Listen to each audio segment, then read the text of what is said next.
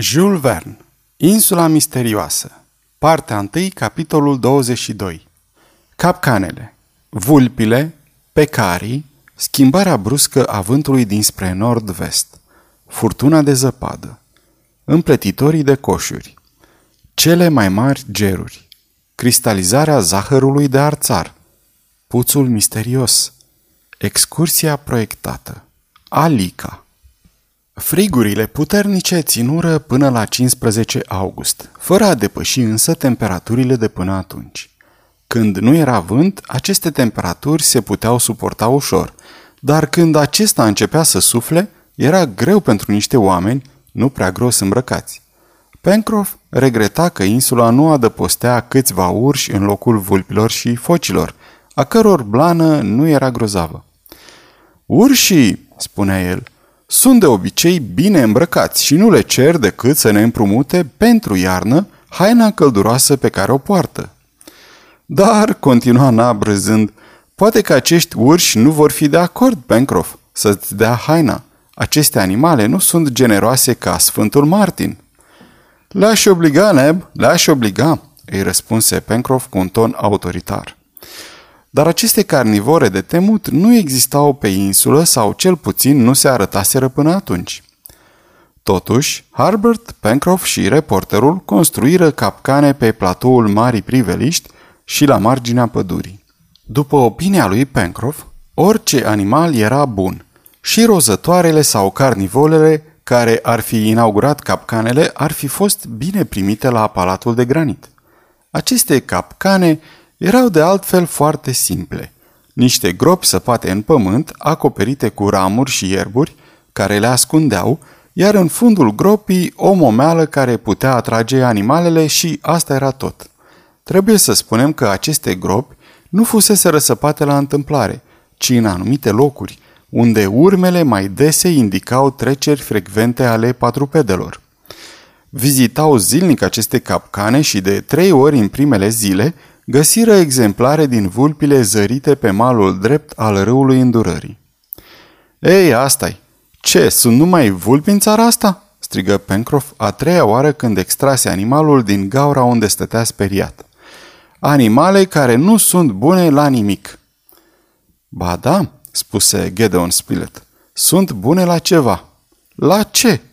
Să facem momeală pentru a atrage altele." Reporterul avea dreptate și în capcane fură puse ca momeală cadavrele acestor vulpi.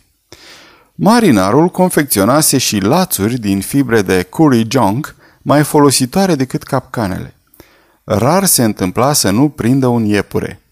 Numai iepuri, dar Neb știa să varieze sosurile și oaspeții nu se plângeau.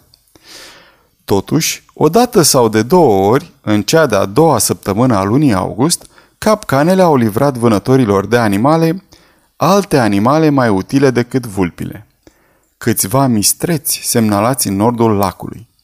Pencroff nu avea nevoie să întrebe dacă aceste animale erau comestibile. Se vedea bine din asemănarea lor cu porcii din America sau din Europa. Dar nu sunt porci, spuse Harbert. Și te previn, Pencroff. Băiete, răspunse marinarul aplecându-se în groapă și trăgând de micul apendice care îi servea drept coadă pe unul dintre reprezentanții familiei suilienilor, lasă-mă să cred că sunt porci. De ce? Pentru că îmi face plăcere. Îți place deci porcul? întrebă Pencroff. Îmi place mult porcul, mai ales picioarele, și dacă ar avea opt în loc de patru, l-aș iubi de două ori mai mult. Animalele respective erau pecari, aparținând uneia din cele patru specii pe care le numără familia și făceau parte chiar din specia Tajasu. Ușor de recunoscut după culoarea închisă și după lipsa caninilor care semenilor lor nu le lipsesc. Acești pecari trăiesc de obicei în cete și probabil că se găseau din abundență în părțile împădurite ale insulei. Oricum, erau comestibili de la cap la picioare și Pencroff nu le cerea mai mult. Pe la 15 august vremea se modifică subit, prin schimbarea vântului înspre nord-vest. Temperatura se ridică cu câteva grade și vaporii acumulați în aer se transformară în zăpadă. Toată insula se acoperi cu un strat alb și căpătă o nouă înfățișare. Ninse din belșug câteva zile și grosimea stratului de zăpadă atinse în curând două picioare. Vântul se răci și începu să sufle cu violență, iar din înălțimea palatului de granit se auzea marea mugind. În anumite locuri se formau vârtejuri de aer și zăpadă asemănătoare cu acele trombe de apă care se învârtejesc pe bază și pe care navele le împrăștie cu lovituri de tun. Uraganul ce venea dinspre nord-vest lovea insula dintr-o parte și așezarea palatului de granit oferea de un asalt direct. Dar în mijlocul acestei furtuni de zăpadă, la fel de groaznice ca și cum s-ar fi produs în ținuturile polare, nici Cyrus Smith, nici tovarășii săi nu putură să iasă, cu toate că doreau să se aventureze afară și rămaseră închiși în casă cinci zile, de la 20 la 25 august. Se auzea furtuna urlând în pădurea Giacamar, care avea de suferit. Mulți copaci au fost dezrădăcinați, fără îndoială, dar Pencroff se consola la gândul că nu va mai trebui să-i doboare. Vântul se face tăietor de lemne, lasă-l să se facă, repeta el. Și oricum, nu exista niciun mijloc de a-l împiedica. Cum au mai mulțumit oaspeții palatului de granit că cerul le-a dat acea solidă casă, Cyrus Smith avea și el partea lui de mulțumire legitimă, dar natura fusese cea care să pase acea grotă vastă și el nu făcuse decât să o descopere. Acolo totul era în siguranță și furtuna nu-i putea atinge. Dacă ar fi construit pe platoul Marii Priveliști o casă din cărămidă sau din lemn, desigur că aceasta n-ar fi rezistat furiei acestui uragan. Numai ascultând zgomotul valurilor puternice, îți dădai seama că șemineul era probabil complet distrus, căci marea, trecând peste insuliță, lovea în el cu furie. Dar aici, la palatul de granit care se afla în mijlocul acestui masiv, împotriva căruia nici vântul, nici apa nu puteau face nimic, nu aveau de ce se teme. În timpul acestor zile de sechestrare, coloniștii nu rămaseră inactivi. Lemnul tăiat în scânduri nu lipsea din magazie și, încetul cu încetul, coloniștii completară mobilierul cu mese și scaune, solide, desigur, căci nu s-a făcut risipă de material. Aceste mobile greoaie nu-și justificau numele, care făcea din mobilitate o condiție esențială, dar erau mândria lui Neb și Pencroff, care nu le-ar fi schimbat pentru nimic în lume, nici pe mobila stil bule. Apoi, tâmplarii deveniră împletitori de coșuri și se descurcară destul de bine și în această nouă meserie. Descoperiră în partea de nord a lacului răchită roșie. Înainte de a începe ploile, Pencroff și Harbert adunaseră acești copaci și din ramurile lui bine pregătite începură să împletească. Primele încercări fură stângace, dar datorită îndemânării și inteligenței muncitorilor, consultându-se unii cu alții, aducându-și aminte de modelele văzute, luându-se la întrecere, apărură coșuri și coșulețe de diverse mărimi, crescând astfel numărul ustensilelor coloniei. Magazia fu umplută cu coșuri și Neb puse în coșuri speciale recolte de rizomi, semințele de pin și rădăcinile de dragonieri. În timpul ultimei săptămâni a lunii august, timpul se schimbă încă o dată. Temperatura scăzu puțin și furtuna se calmă. Coloniștii fugiră afară. Pe plajă, zăpada avea două picioare grosime, dar puteai merge foarte bine pe suprafața ei înghețată. Cyrus Smith și tovarășii săi urcară pe platoul Marii Priveliști. Ce schimbare! Arborii pe care îi lăsaseră verzi, mai ales în vecinătate, unde coniferele erau dominante, dispăreau acum sub o culoare uniformă. Totul era alb, de pe vârful muntelui Franklin până pe litoral, pădurile, pajiștile, lacul, pârâul, plajele. Apa râului îndurării curgea sub o boltă de gheață, care la fiecare flux și reflux se dezgheța și se spărgea cu zgomot. Numeroase păsări zburau pe deasupra lacului înghețat. Rațe și becaține, garii și rațe cu coadă. Erau mii. Stâncile, peste care se revărsau cascade, erau acoperite cu gheață. Avea impresia că apa se revărsa printr-un monstruos gargui sculptat de fantezia unui artist al renașterii. încă nu puteau să-și dea seama de pagubele făcute pădurii de către uragan. Era nevoie să aștepte ca imensa pătură de zăpadă să se topească. Reporterul, marinarul și Harbert nu scăpară ocazia să-și viziteze capcanele. Nu le găsiră ușor sub zăpada care le acoperea. Fură foarte atenți să nu cadă în vreuna din ele, ceea ce ar fi fost periculos și umilitor totodată, să cazi în propria-ți capcană. Dar au evitat această neplăcere și au găsit capcanele intacte. Niciun animal nu căzuse în ele și totuși, împrejur, urmele erau numeroase.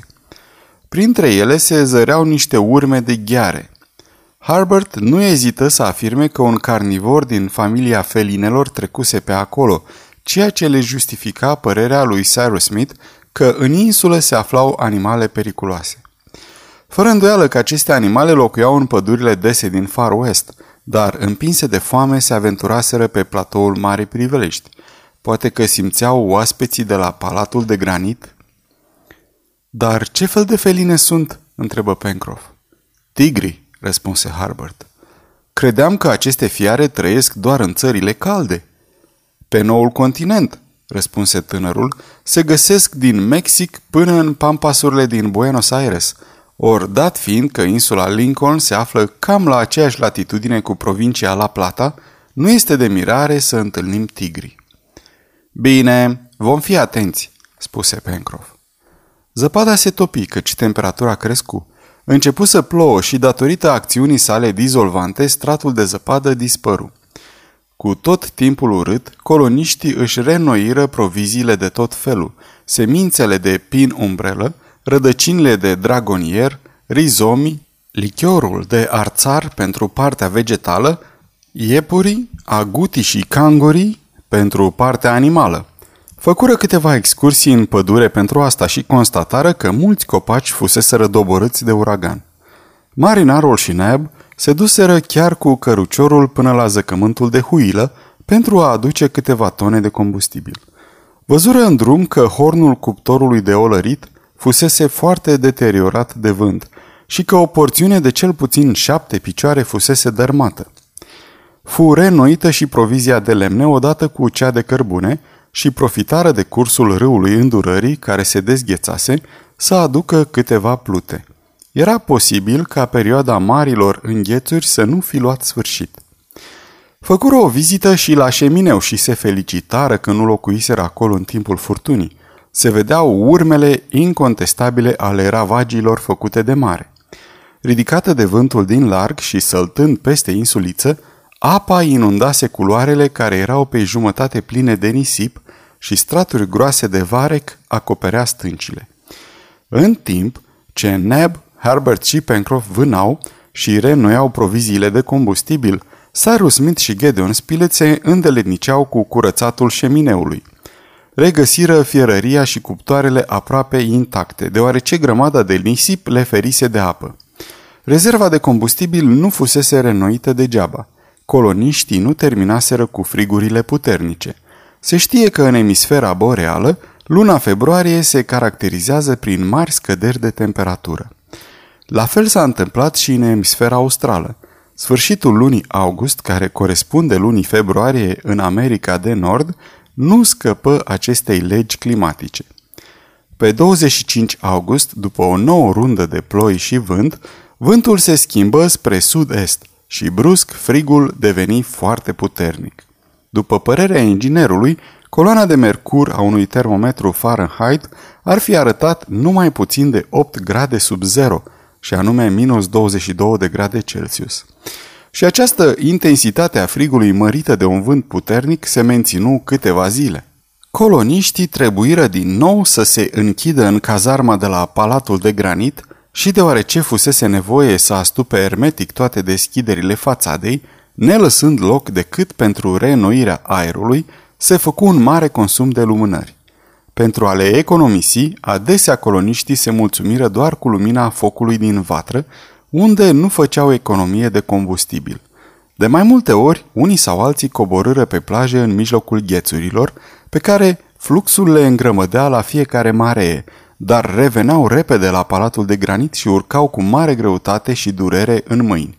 Din cauza frigului intens, treptele le ardeau degetele. Fu din nou nevoie să-și umple timpul datorită acestei sequestrări în Palatul de Granit. Cyrus Smith se gândi la o operație care se făcea în interior. Se știe că oaspeții de la Palatul de Granit nu aveau la dispoziție alt zahăr decât acea substanță lichidă pe care o extrăgeau din arțar, făcând tăieturi adânci în scoarța copacului. Culegeau acea substanță în vase și o foloseau în acea stare la bucătărie. Pe măsură ce se învechea, lichidul devenea albicios și se îngroșa. Dar puteau face mai mult și într-o zi Cyrus Smith își anunță prietenii că se vor transforma în rafinatori. Rafinatori? întrebă Pencroff. Este o meserie puțin cam fierbinte, cred. Foarte fierbinte, spuse inginerul. Atunci este tocmai potrivită anotimpului, îi răspunse marinarul. Sper că acest cuvânt, rafinare, să nu vă trezească amintirile despre uzinele acelea complicate cu utilaje și o mulțime de muncitori. Nu, pentru a cristaliza acest lichior, era necesar să-l purifice printr-o operație extrem de ușoară. Pus pe foc în mari vase de pământ, lichidul fu supus unei evaporări și în curând deasupra a început să apară o spumă. De îndată ce a început să se îngroașe, Neb a avut grijă să o amestece cu o spatulă de lemn, ceea ce trebuia să-i mărească evaporarea și să îl împiedice în același timp să capete un gust puternic de acru. După câteva ore de fierbere la un foc bun, ceea ce făcea bine atât operatorilor cât și lichidului, acesta se transformă într-un sirop gros. Acest sirop fu vărsat în tipare de argilă, prealabil fabricate în cuptorul din bucătărie și cărora li se dăduseră variate forme. A doua zi, siropul răcit forma căpățâni și tablete. Era un zahăr de culoare puțin roșiatică, dar aproape transparent și foarte bun la gust. Frigul continuă până la jumătatea lui septembrie și prizonierii de la Palatul de Granit începură să găsească captivitatea prea lungă. Aproape zilnic ieșeau puțin din casă, dar nu rămâneau prea mult afară. Munceau în continuu la amenajarea locuinței. Discutau în timp ce mâinile le erau ocupate. Cyrus Smith își instruia și despre toate lucrurile și le explica mai ales aplicațiile practice ale științei. Coloniștii nu aveau o bibliotecă la îndemână, dar inginerul era o carte întotdeauna gata să se deschidă la pagina de care fiecare avea nevoie, o carte ce le răspundea la toate întrebările și pe care o răsfoiau adesea. Timpul trecea astfel mai ușor și acești oameni bravi nu păreau să se sperie de viitor. Totuși, era timpul ca această sequestrare să ia sfârșit. De-abia așteptau să revadă, dacă nu timpul cald, cel puțin sfârșitul acestui timp insuportabil. Dacă măcar ar fi fost îmbrăcați bine pentru a-l putea sfida, ce de excursii ar fi făcut fie la dune, fie la mlaștina călifarilor. Era ușor să te apropii de vânat și vânătoarea ar fi fost desigur fructuoasă. Dar Cyrus Smith voia ca toată lumea să rămână sănătoasă, căci avea nevoie de toate brațele de lucru și sfaturile sale fură urmate. Dar trebuie să spunem că cel mai nerăbdător, după Pencroff, era totuși Top. Fidelul câine parcă era închis într-un țarc la palatul de granit. Se plimba dintr-o cameră într-alta și își manifesta în felul lui plictiseala de a fi încarcerat. Cyrus Smith remarcă adesea că de câte ori se apropia de acel puț întunecat care era o comunicare cu marea și a cărui gură se deschidea în magazie, Top mărâia într-un fel ciudat. Se învârtea în jurul puțului care fusese acoperit cu un panou de lemn. Câteodată încerca să-și vâre labele sub panou, ca și cum ar fi vrut să-l ridice. Atunci lătra într-un fel special, care dovedea furie și neliniște. Inginerul observă de câteva ori acest comportament. Ce se afla oare în acel abis de putea să-l impresioneze atât de mult pe inteligentul animal? Puțul dădea în mare, asta era sigur. Se ramifica oare în canale înguste pe sub insulă? Comunica cu alte grote interioare? Vreun monstru marin venea să respire din când în când în fundul acelui puț? Inginerul nu știa ce să creadă și se gândea la tot felul de ciudățenii.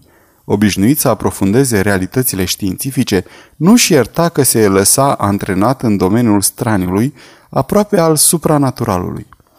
Dar cum să-și explice că Top, unul din acei câini de bun simț care niciodată nu lătra la lună, se încăpățâna să sondeze cu auzul și mirosul acel abis dacă nu se întâmpla acolo nimic care să-i trezească neliniștea.